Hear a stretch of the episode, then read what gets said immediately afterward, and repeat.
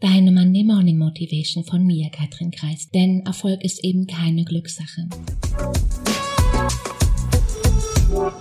Zufriedenheit hat eine enge Verwandte. Dankbarkeit. Und ich glaube ganz fest daran, dass Dankbarkeit überhaupt die Voraussetzung ist für Zufriedenheit. Und wenn du mich gerade fragst, Katrin, was, was ist das Entscheidende oder was war denn das Entscheidende oder ist? Was, wenn ich mir irgendetwas aussuchen müsste? Welche, welche Sache wäre das?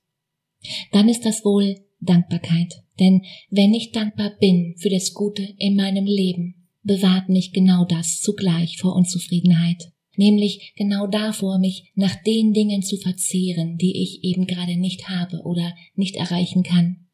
Dankbarkeit ist vielleicht auf den ersten Blick, ja, das stimmt, ein, ein vielleicht stilles und vielleicht auch unspektakuläres Gefühl, ja, das sich, und hier kommt das große Aber, langanhaltend auf dein Befinden auswirkt. Weil, überleg mal, ein Beispiel, Verliebtheit macht punktuell glücklich, stimmt, oder? Kennst du? Dankbarkeit macht nicht ganz so glücklich, dafür aber nachhaltig. Und dieses nachhaltige Wohlfinden nennen wir dann Zufriedenheit. Und genau das hatten wir schon mal in einer anderen Folge. Zufriedenheit entsteht immer in der Rückschau, du erinnerst dich. Das gilt aber nur dann, wenn, wenn es sich bei der Dankbarkeit um eine Grundhaltung handelt. Also nicht dieses temporäre Ding, mal am Abend fünf Dinge aufzuzählen und den Rest des Tages ist es scheißegal. Nein, das meine ich nicht. Manche haben nun die Herausforderung, dass sie als Kind erlebt haben, dass ihre Grundbedürfnisse chronisch unerfüllt blieben.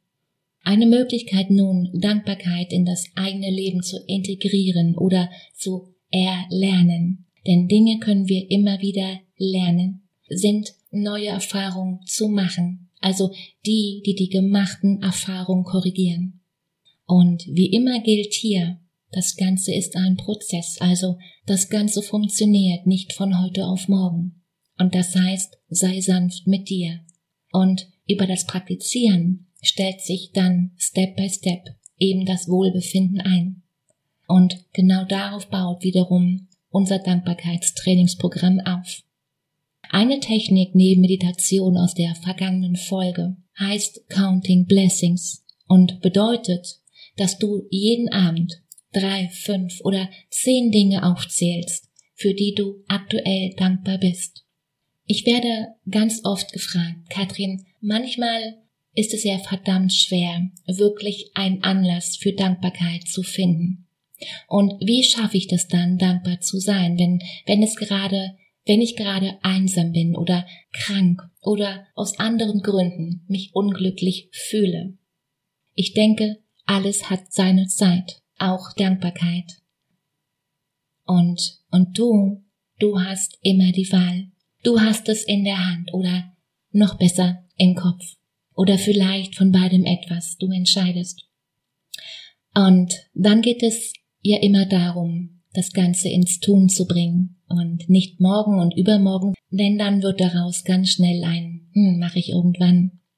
Wenn du sagst, das mache ich nächste Woche, mache ich erst, wenn, dann. Ganz ehrlich, und das weißt du, dann machst du es nie, oder? Also schreib dein Skript und sei dankbar. Also jetzt lebe deine Träume, weil das Leben will gelebt werden.